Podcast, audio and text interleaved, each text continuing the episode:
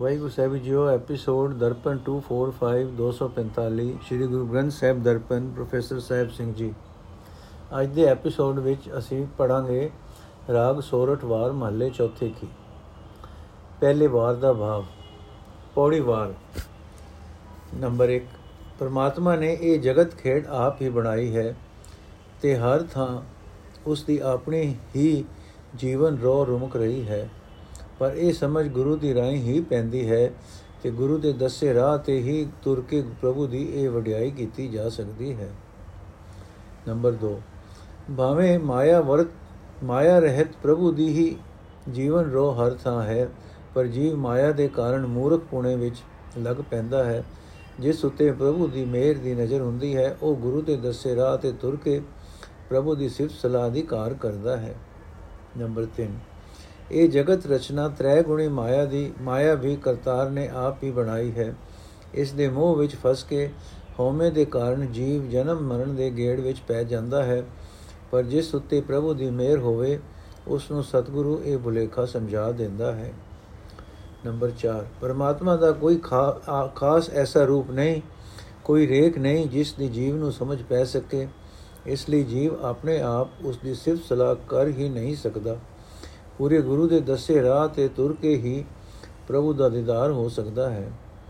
Number 5 ਇਸ ਜਗਤ ਦਾ ਬਣਾਉਣ ਵਾਲਾ ਪਰਮਾਤਮਾ ਭਾਵੇਂ ਹਰ ਇੱਕ ਦੇ ਅੰਦਰ ਆਪ ਮੌਜੂਦ ਹੈ, ਪਰ ਜੀਵ ਮਾਇਆ ਦੇ ਧੰਦਿਆਂ ਵਿੱਚ ਲੱਗ ਕੇ ਉਸ ਨੂੰ ਬੁਲਾਈ ਰੱਖਦੇ ਹਨ ਤੇ ਕੁਰਾਏ ਪਏ ਰਹਿੰਦੇ ਹਨ। ਜਿਸ ਮਨੁੱਖ ਤੇ ਉਹ ਮਿਹਰ ਕਰਦਾ ਹੈ, ਉਹ ਮਾਇਆ ਦੇ ਮੋਹ ਵਿੱਚੋਂ ਨਿਕਲ ਕੇ ਗੁਰੂ ਚਰਨਾਂ ਨਾਲ ਪਿਆਰ ਪਾਉਂਦਾ ਹੈ ਤੇ ਭਗਤੀ ਕਰਦਾ ਹੈ। ਨੰਬਰ 6 ਜਿਸ ਮਾਇਆ ਦੀਆਂ ਮੋਜਾਂ ਵਿੱਚ ਰੁੱਝ ਕੇ ਮਨੁੱਖ ਪ੍ਰਭੂ ਨੂੰ ਵਿਸਾਰਦਾ ਹੈ ਤੇ ਪਾਪ ਕਮਾਉਂਦਾ ਹੈ, ਉਸ ਦਾ ਸਾਥ ਕੁਸੰਬੇ ਦੇ ਰੰਗ ਵਾਂਗ ਥੋੜੇ ਹੀ ਦਿਨ ਰਹਿੰਦਾ ਹੈ। ਜਗਤ ਤੋਂ ਤੁਰਨ ਵੇਲੇ ਕੀਤੇ ਵਿਕਾਰਾਂ ਦੇ ਕਾਰਨ ਘਬਰਾਉਂਦਾ ਹੈ ਤੇ ਪਛਤਾਉਂਦਾ ਹੈ। ਨੰਬਰ 7 ਪਰ ਜੋ ਮਨੁੱਖ ਪ੍ਰਭੂ ਦਾ ਸਿਮਰਨ ਕਰਦਾ ਹੈ, ਉਹ ਫਿਕਰਾਂ ਤੋਂ ਬਚਿਆ ਰਹਿੰਦਾ ਹੈ। ਉਸ ਨੂੰ ਮੌਤ ਤੇ ਕੋਈ, ਮੌਤ ਤੋਂ ਕੋਈ ਘਬਰਾਹਟ ਨਹੀਂ ਹੁੰਦੀ। ਉਹ ਪ੍ਰਭੂ ਦੀ ਹਜ਼ੂਰੀ ਵਿੱਚ ਇੱਜ਼ਤ ਘਟ ਕੇ ਜਾਂ ਖਟ ਕੇ ਜਾਂਦਾ ਹੈ। ਕੋਈ ਡਰ, ਕੋਈ ਭਟਕਣਾ ਉਸ ਨੂੰ ਨਹੀਂ ਰਹਿੰਦੀ, ਪਰ ਇਸ ਰਾਹੇ ਉਹੀ ਤੁਰਦਾ ਹੈ ਜੋ ਪ੍ਰਭੂ ਦੀ ਮਿਹਰ ਨਾਲ ਗੁਰੂ ਦੇ ਦਰ ਤੇ ਆਉਂਦਾ ਹੈ। ਨੰਬਰ 8 ਜੋ ਭਾਗਾਂ ਵਾਲੇ ਬੰਦੇ ਗੁਰੂ ਦੀ ਸ਼ਰਨ ਆਉਂਦੇ ਹਨ, ਉਹ ਰਲ ਕੇ ਸਤਸੰਗ ਵਿੱਚ ਪ੍ਰਭੂ ਦੀ ਸਿਫਤ ਸਲਾਹ ਕਰਦੇ ਹਨ ਤੇ ਸੁਣਦੇ ਹਨ। ਵਿਕਾਰਾਂ ਵਿੱਚ ਪੈਣ ਦੇ ਥਾਂ ਉਹਨਾਂ ਦਾ ਮਨ ਪ੍ਰਭੂ ਦੇ ਨਾਮ ਵਿੱਚ ਪਤੀਜਿਆ ਜਾਂਦਾ ਹੈ। ਅਜੇ ਸਤਸੰਗੀਆਂ ਦਾ ਦਰਸ਼ਨ ਮੁਬਾਰਕ ਹੈ। ਉਹ ਹੋਰਨਾਂ ਨੂੰ ਵੀ ਪਰਮਾਤਮਾ ਵਾਲੇ ਪਾਸੇ ਜੋੜਦੇ ਹਨ। ਨੰਬਰ 9 ਜੋ ਮਨੁੱਖ ਪਰਮਾਤਮਾ ਦੇ ਨਾਮ ਵਿੱਚ ਮਸਤ ਰਹਿੰਦੇ ਹਨ, ਉਹਨਾਂ ਨੂੰ ਨਾਮ ਸਿਮਰਨ ਦੀ ਬਰਕਤ ਨਾਲ ਪ੍ਰਭੂ ਹਰ ਥਾਂ ਵਸਦਾ ਸਹੀ ਹੁੰਦਾ ਹੈ। ਇਸ ਵਾਸਤੇ ਉਹਨਾਂ ਨੂੰ ਕੋਈ ਡਰ ਨਹੀਂ ਵਿਆਪਦਾ, ਪਰ ਇਹ ਦਾਤ ਪ੍ਰਭੂ ਦੀ ਆਪਣੀ ਮਿਹਰ ਨਾਲ ਗੁਰੂ ਦੇ ਸਨਮੁਖ ਹੋਇਆ ਹੀ ਮਿਲਦੀ ਹੈ। ਨੰਬਰ 10 ਮਾਇਆ ਦਾ ਪਿਆਰ ਤੇ ਨਾਮ ਦੀ ਲਗਨ ਦੋਹਾਂ ਦਾ ਮੇਲ ਨਹੀਂ ਹੋ ਸਕਦਾ। ਜਿਸ ਮਨੁੱਖ ਦਾ ਮਨ ਦੁਨੀਆ ਦੇ ਮौज ਮੇਲੇ ਤੋਂ ਵਿਕ ਗਿਆ ਹੈ। ਉਸ ਦੀ ਸੁਰਤ ਉਧਰੇ ਹੀ ਰਹਿੰਦੀ ਹੈ। ਪਰ ਜਿਸ ਉੱਤੇ ਮੇਰ ਹੋਵੇ, ਉਹ ਗੁਰੂ ਦੀ ਸ਼ਰਨ ਪੈ ਕੇ ਨਾਮ ਨਾਲ ਪਿਆਰ ਕਰਦਾ ਹੈ ਤੇ ਮਾਇਆ ਦਾ ਮੋਹ ਉਸ ਨੂੰ ਕੋਈ ਖਿੱਚ ਨਹੀਂ ਪਾ ਸਕਦਾ। ਨੰਬਰ 11 ਇਹ ਮਨੁੱਖਾ ਸਰੀਰ ਮਾਨੋ ਚੋਲੀ ਹੈ, ਜੋ ਪਰਮਾਤਮਾ ਨੇ ਆਪਣੇ ਪਹਿਨਣ ਲਈ ਬਣਾਈ ਹੈ। ਇਹ ਚੋਲੀ ਉਸ ਨੂੰ ਤਾਂ ਹੀ ਚੰਗੀ ਲੱਗ ਸਕਦੀ ਹੈ ਜੇ ਇਸ ਨੂੰ ਭਗਤੀ ਦੀ ਰੰਗਣ ਨਾਲ ਸਮਾਰਿਆ ਜਾਏ, ਜਿਵੇਂ ਜਨਾਨੀਆਂ ਘਟ, ਪਟ ਨਾਲ ਕਸੀਦਾ ਕੱਢ ਕੇ ਫੁਲਕਾਰੀ ਨੂੰ ਸਾਂਭ ਕੇ ਵਰਤਦੀਆਂ ਹਨ। ਪਰ ਇਹ ਭਗਤੀ ਗੁਰੂ ਦੀ ਸ਼ਰਨ ਪਿਆ ਹੀ ਹੋ ਸਕਦੀ ਹੈ।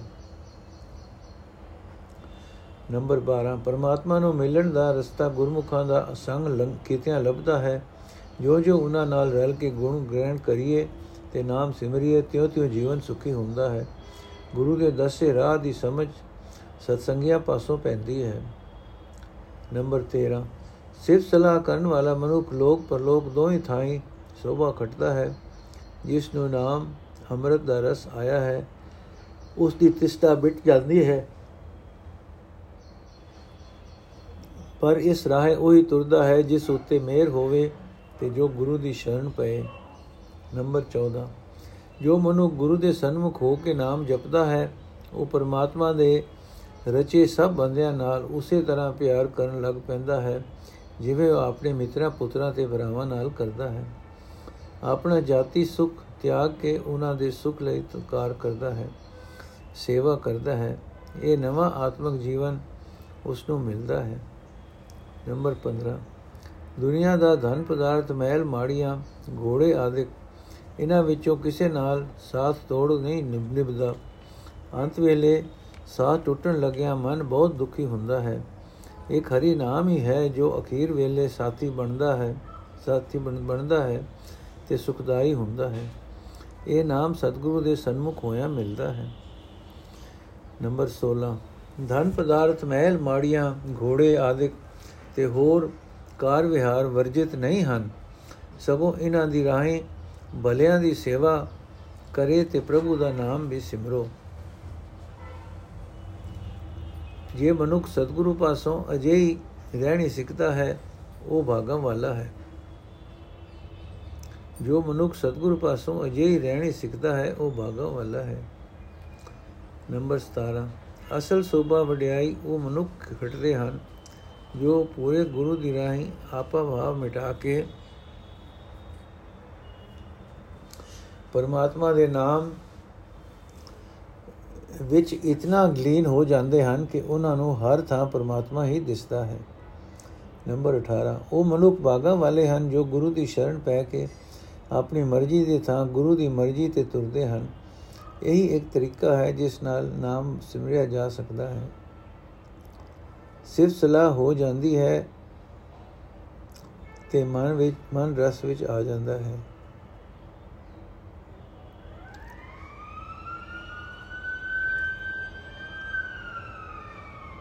ਉਹਨਾਂ ਮਨੁੱਖਾਂ ਨੂੰ ਅਸਲੀ ਧਨ ਧਨੀ ਸਮਝੋ, ਜੋ ਗੁਰੂ ਦੇ ਸਨਮੁਖ ਹੋ ਕੇ ਉਸ ਪ੍ਰਭੂ ਦਾ ਸਿਮਰਨ ਕਰਾਈਏ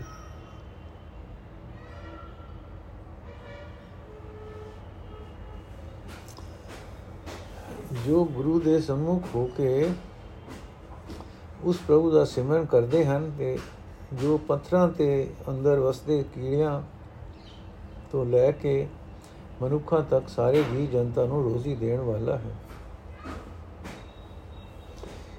ਨੰਬਰ 21 ਜਿਸ ਮਨੁੱਖ ਉਤੇ ਮਾਲਕ ਦੀ ਮਿਹਰ ਹੋਵੇ, ਉਹ ਗੁਰੂ ਦੇ ਸਨਮੁਖ ਹੋ ਕੇ ਮਨੁੱਖਾ ਜਨਮ ਦੀ ਬਾਜ਼ੀ ਜਿੱਤ ਕੇ ਜਾਂਦਾ ਹੈ, ਕਿਉਂਕਿ ਉਹ ਭਗਤੀ, ਖਿਮਾ ਤੇ ਪ੍ਰੇਮ ਦਾ ਸ਼ਿੰਗਾਰ ਬਣਾਉਂਦਾ ਹੈ, ਜੋ ਪ੍ਰਭੂ ਨੂੰ ਪਿਆਰਾ ਲੱਗਦਾ ਹੈ।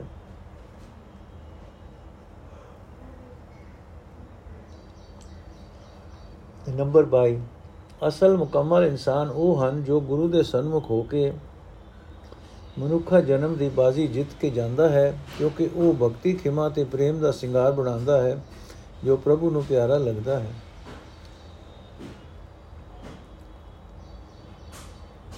ਨੰਬਰ 22 ਅਸਲ ਮੁਕੰਮਲ ਇਨਸਾਨ ਉਹ ਹਨ ਜੋ ਗੁਰੂ ਦੇ ਸਨਮੁਖ ਹੋ ਕੇ ਸਵਾਸ ਸਵਾਸ ਨਾਮ ਸਿਮਰਦੇ ਹਨ।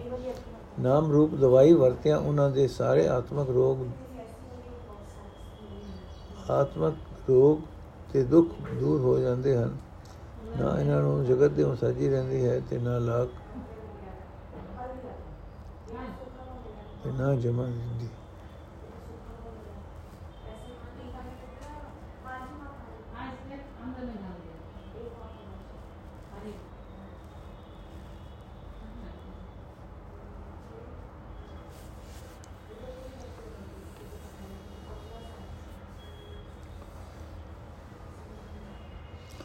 ਨੰਬਰ 23 ਜੋ ਮਨੁੱਖ ਸਤਗੁਰ ਦੀ ਨਿੰਦਾ ਕਰਦਾ ਹੈ, ਉਸ ਦੀ ਸੁਰਤ ਵਿਕਾਰਾਂ ਵੱਲ ਹੀ ਰਹਿੰਦੀ ਹੈ। ਨਿੰਦਿਆ ਦੀ ਵਾਦੀ ਉਸ ਦੀ ਇਤਨੀ ਵੱਧ ਜਾਂਦੀ ਹੈ ਕਿ ਘਰ ਘਰ ਕਿਸੇ ਨਾ ਕਿਸੇ ਦੀ ਨਿੰਦਾ ਕਰਦਾ ਫਿਰਦਾ ਹੈ। ਪਰ ਭਾਗਾ ਵਾਲਾ ਹੈ, ਉਹ ਬੰਦਾ ਜੋ ਸਤਗੁਰ ਦੇ ਸਵਾਰੇ ਹੋਏ ਗੁਰਮੁਖ ਗੁਰਸਿੱਖਾਂ ਦੀ ਸੰਗਤ ਵਿੱਚ ਆਉਂਦਾ ਹੈ। ਨੰਬਰ 24 ਸਤਗੁਰ ਦੇ ਦੱਸੇ ਰਾਹ ਤੇ ਤੁਰਨ ਵਾਲੇ ਗੁਰਮੁਖਾਂ ਦਾ ਦਰਸ਼ਨ ਕੀਤਿਆਂ ਪਰਮਾਤਮਾ ਦਾ ਸਿਮਰਨ ਕਰਨ ਲਈ ਮਨ ਵਿੱਚ ਚਾਉ ਪੈਦਾ ਹੁੰਦਾ ਹੈ। ਕਿਉਂਕਿ ਉਹ ਗੁਰਮੁਖ ਗੁਰੂ ਦੀ ਸ਼ਰਨ ਆ ਕੇ ਦਿਨ ਰਾਤ ਪ੍ਰਭੂ ਦੇ ਸਿਮਰਨ ਵਿੱਚ ਉਮਰ ਗੁਜ਼ਾਰਦੇ ਹਨ। ਗੁਰੂ ਦੀ ਕਿਰਪਾ ਨਾਲ ਉਹ ਪ੍ਰਭੂ ਦੇ ਚਰਨਾਂ ਵਿੱਚ ਸਦਾ ਜੁੜੇ ਰਹਿੰਦੇ ਹਨ। ਨੰਬਰ 25 ਜੋ ਮਨੁੱਖ ਪਰਮਾਤਮਾ ਦੀ ਭਗਤੀ ਕਰਦੇ ਹਨ, ਉਹਨਾਂ ਦੀ ਸੰਗਤ ਕੀਤਿਆਂ ਪਾਪ ਵਿਕਾਰ ਦੂਰ ਹੋ ਜਾਂਦੇ ਹਨ ਤੇ ਉਸ ਪ੍ਰਭੂ ਨੂੰ ਹਰ ਵੇਲੇ ਸਿਮਰਨ ਦਾ ਉਤਸ਼ਾਹ ਪੈਦਾ ਹੁੰਦਾ ਹੈ। ਜੋ ਸਭ ਜੀਵਾਂ ਨੂੰ ਵਿਸ਼ੇਸ਼ ਤੌਰ ਤੇ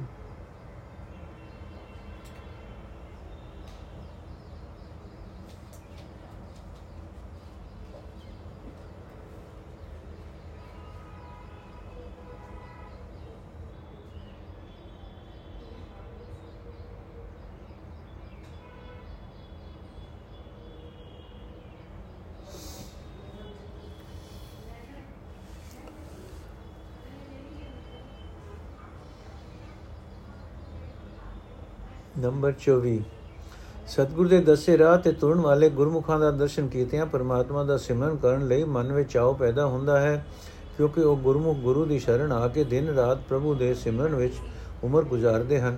ਗੁਰੂ ਦੀ ਕਿਰਪਾ ਨਾਲ ਉਹ ਪ੍ਰਭੂ ਚਰਨਾਂ ਵਿੱਚ ਸਦਾ ਜੁੜੇ ਰਹਿੰਦੇ ਹਨ। ਨੰਬਰ 25 ਜੋ ਮਨੁੱਖ ਪਰਮਾਤਮਾ ਦੀ ਭਗਤੀ ਕਰਦੇ ਹਨ, ਉਹਨਾਂ ਦੀ ਸੰਗਤ ਕੀਤਿਆਂ ਪਾਪ ਵਿਕਾਰ ਦੂਰ ਹੋ ਜਾਂਦੇ ਹਨ ਤੇ ਉਸ ਪ੍ਰਭੂ ਨੂੰ ਹਰ ਵੇਲੇ ਸਿਮਰਨ ਦਾ ਉਤਸ਼ਾਹ ਪੈਦਾ ਹੁੰਦਾ ਹੈ। ਜੋ ਸਭ ਜੀਵਾਂ ਨੂੰ ਰਿਜ਼ਕ ਦੇ ਰਿਹਾ ਹੈ ਤੇ ਜਿਸ ਦੇ ਦਰ ਤੋਂ ਸਭ ਜੀਵ ਮੰਗਦੇ ਹਨ।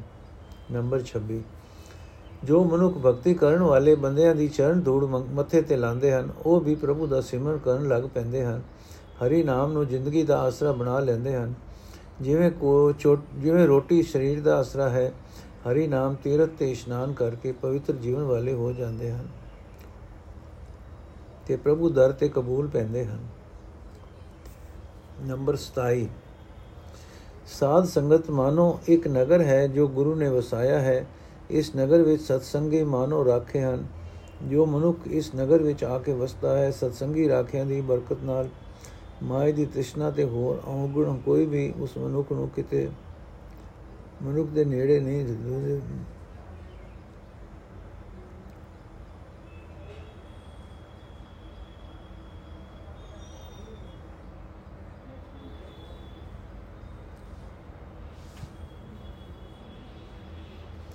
ਨੰਬਰ 27 ਸਾਧ ਸੰਗਤ ਮਾਨੋ ਇੱਕ। ਨੰਬਰ 28 ਸਾਰੇ ਜਗਤ ਨੂੰ ਪੈਦਾ ਕਰਕੇ ਪਰਮਾਤਮਾ ਸਭ ਜੀਵਾਂ ਦੀ ਪਾਲਣਾ ਵੀ ਆਪ ਹੀ ਕਰਦਾ ਹੈ। ਪਰ ਖੁਸ਼ੀ ਭਰਿਆ ਜੀਵਨ ਕੇਵਲ ਉਹਨਾਂ ਬੰਦਿਆਂ ਦਾ ਹੁੰਦਾ ਹੈ ਜੋ ਪ੍ਰਭੂ ਦੀ ਭਗਤੀ ਕਰਦੇ ਹਨ, ਕਿਉਂਕਿ ਪ੍ਰਭੂ ਸਿਮਰਨ ਕਰਨ ਵਾਲਿਆਂ ਤੇ ਟੁੱਟਦਾ ਹੈ। ਉਹਨਾਂ ਦੇ ਮਨ ਵਿੱਚੋਂ ਆਪ ਪ੍ਰਭੂ ਮਾਇਆ ਦਾ ਮੋਹ ਸਾੜ ਦਿੰਦਾ ਹੈ। ਨੰਬਰ 29 ਸਾਰੇ ਜਗਤ ਵਿੱਚ ਪਰਮਾਤਮਾ ਦਾ ਹੀ ਹੁਕਮ ਵਰਤ ਰਿਹਾ ਹੈ। ਉਸ ਦੀ ਰਜ਼ਾ ਇਉਂ ਹੀ ਹੈ ਕਿ ਜੋ ਮਨੁੱਖ ਸਤਿਗੁਰ ਦੀ ਮਰਜ਼ੀ ਵਿੱਚ ਤੁਰਦਾ ਹੈ ਉਸ ਨੂੰ ਪ੍ਰਭੂ ਦਰ ਤੋਂ ਵਡਿਆਈ ਮਿਲਦੀ ਹੈ। ਉਹ ਪ੍ਰਭੂ ਨੂੰ ਮਿਲ ਪੈਂਦਾ ਹੈ। ਸੋ ਸਤਿਗੁਰ ਦਾ ਬਚਨ ਦੀ ਸ਼ਰਨ ਪੈਣਾ ਹੀ ਜੀਵਨ ਦਾ ਸਹੀ ਰਸਤਾ ਹੈ। ਸਮੂਚਾ ਭਾਵ।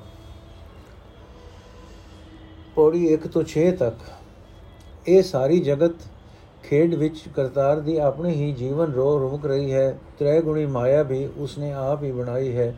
ਪਰ ਜੀਵ ਨੂੰ ਇਸ ਗੱਲ ਦੀ ਪ੍ਰਤੀਤ ਗੁਰੂ ਦੀ ਸ਼ਰਨ ਤੋਂ ਬਿਨਾ ਨਹੀਂ ਆ ਸਕਦੀ, ਕਿਉਂਕਿ ਇੱਕ ਤਾਂ ਜੀਵ ਮਾਇਆ ਦੇ ਮੋਹ ਵਿੱਚ ਫਸ ਕੇ ਮੂਰਖ ਪੁਣੇ ਵਿੱਚ ਲੱਗ ਪੈਂਦਾ ਹੈ, ਦੂਜੇ ਪਰਮਾਤਮਾ ਦਾ ਕੋਈ ਐਸਾ ਖਾਸ ਰੂਪ ਵੇਖ ਨਹੀਂ ਜਿਸ ਦੀ ਜੀਵ ਨੂੰ ਸਮਝ ਪੈ ਪੈ ਪੈ ਸਕੇ। ਤੇ ਜਿਸ ਮਾਇਆ ਦੇ ਮੋਹ ਵਿੱਚ ਫਸ ਕੇ ਵਿਕਾਰਾਂ ਵਿੱਚ ਡੁੱਬ ਰੁਝਦਾ ਹੈ, ਉਸ ਦਾ ਸਾਥ ਵੀ ਨਹੀਂ ਨਿਭਣਾ, ਨਿਭਦਾ। ਨੰਬਰ 2 ਤੋਂ ਨੰਬਰ 7 ਤੋਂ 14 ਤੱਕ। ਗੁਰੂ ਦੇ ਸਨਮੁਖ ਹੋ ਕੇ ਪ੍ਰਭੂ ਦਾ ਨਾਮ ਸਿਮਰਿਆ, ਮਨੁੱਖ ਦਾ ਮਨ ਇੱਕ ਤਾਂ ਵਿਕਾਰਾਂ ਵਿੱਚ ਪੈਣ ਦੇ ਥਾਂ ਨਾਮ ਵਿੱਚ ਪਤੀਜਿਆ ਰਹਿੰਦਾ ਹੈ। ਮਾਇਆ ਦਾ ਮੋਹ ਉਸ ਨੂੰ ਕਦੇ ਖਿੱਚ ਨਹੀਂ ਪਾ ਸਕਦਾ। ਦੂਜੇ ਸਿਮਰ ਨਾਲ ਪ੍ਰਭੂ ਦਾ ਥਾਂ ਵਸਦਾ ਸਹੀ ਹੋਣ ਕਰਕੇ ਕਿਸੇ ਤਰ੍ਹਾਂ ਦਾ ਕੋਈ ਡਰ ਉਸ ਨੂੰ ਨਹੀਂ ਵਿਆਪਦਾ। ਐਸਾ ਵਡਭਾਗੀ ਜੀਵ ਪਰਮਾਤਮਾ ਨੂੰ ਪਿਆਰਾ ਲੱਗਣ ਲੱਗ ਪੈਂਦਾ ਹੈ। ਜੀਵਨ ਸੁਖੀ ਹੋ ਜਾਂਦਾ ਹੈ।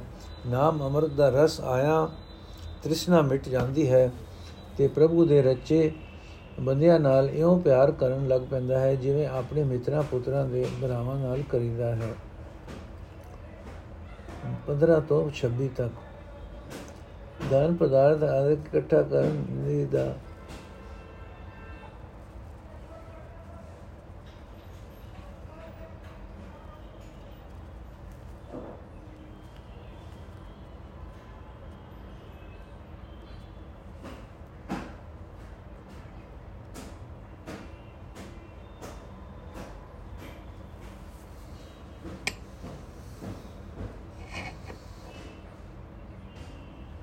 ਨੰਬਰ 3 15 ਤੋਂ 23 ਤੱਕ।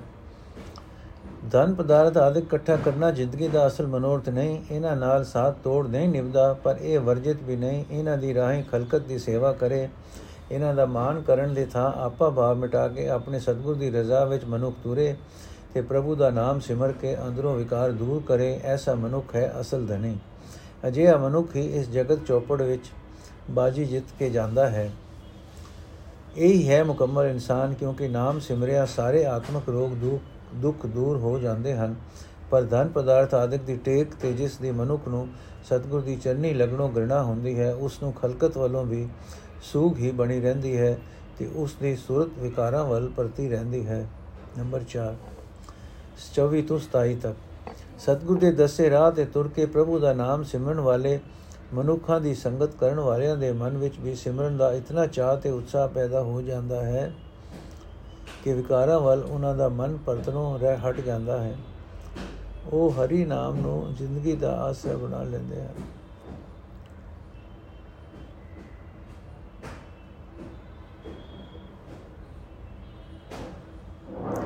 ਜਿਵੇਂ ਰੋਟੀ ਸਰੀਰ ਦਾ ਆਸਰਾ ਹੈ, ਬੰਦਗੀ ਵਾਲਿਆਂ ਦੀ ਸੰਗਤ ਵਿੱਚ ਸੰਗਤ ਇੱਕ ਐਸਾ ਨਗਰ ਸਮਝੋ ਜਿੱਥੇ ਵਸਿਆ ਵਿਸ਼ੇ ਵਿਕਾਰ ਰੂਪ ਚੋਕ ਚੋਰ ਡਾਕੂ ਦਾ ਡਰ ਨਹੀਂ ਰਹਿੰਦਾ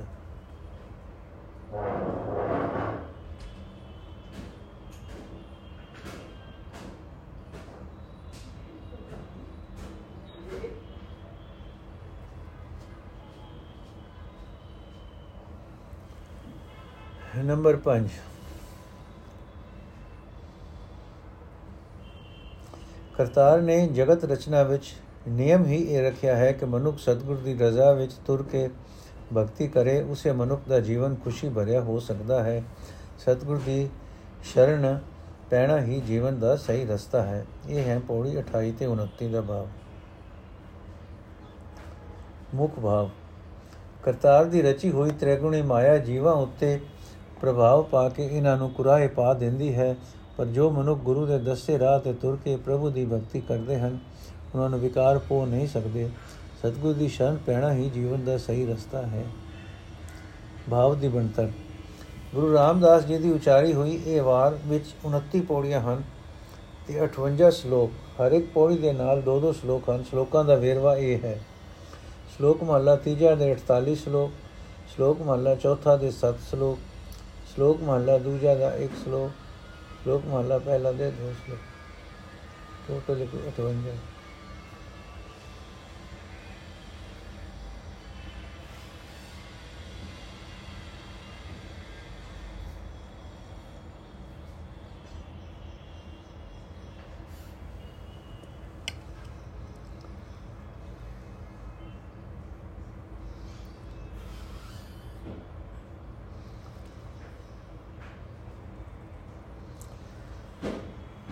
ਇਹ ਵਾਰ ਗੁਰੂ ਰਾਮਦਾਸ ਜੀ ਦੀ ਹੈ, ਪਰ 58 ਸ਼ਲੋਕਾਂ ਵਿੱਚੋਂ ਉਹਨਾਂ ਦੇ ਆਪਣੇ ਸਿਰਫ 7 ਹਨ।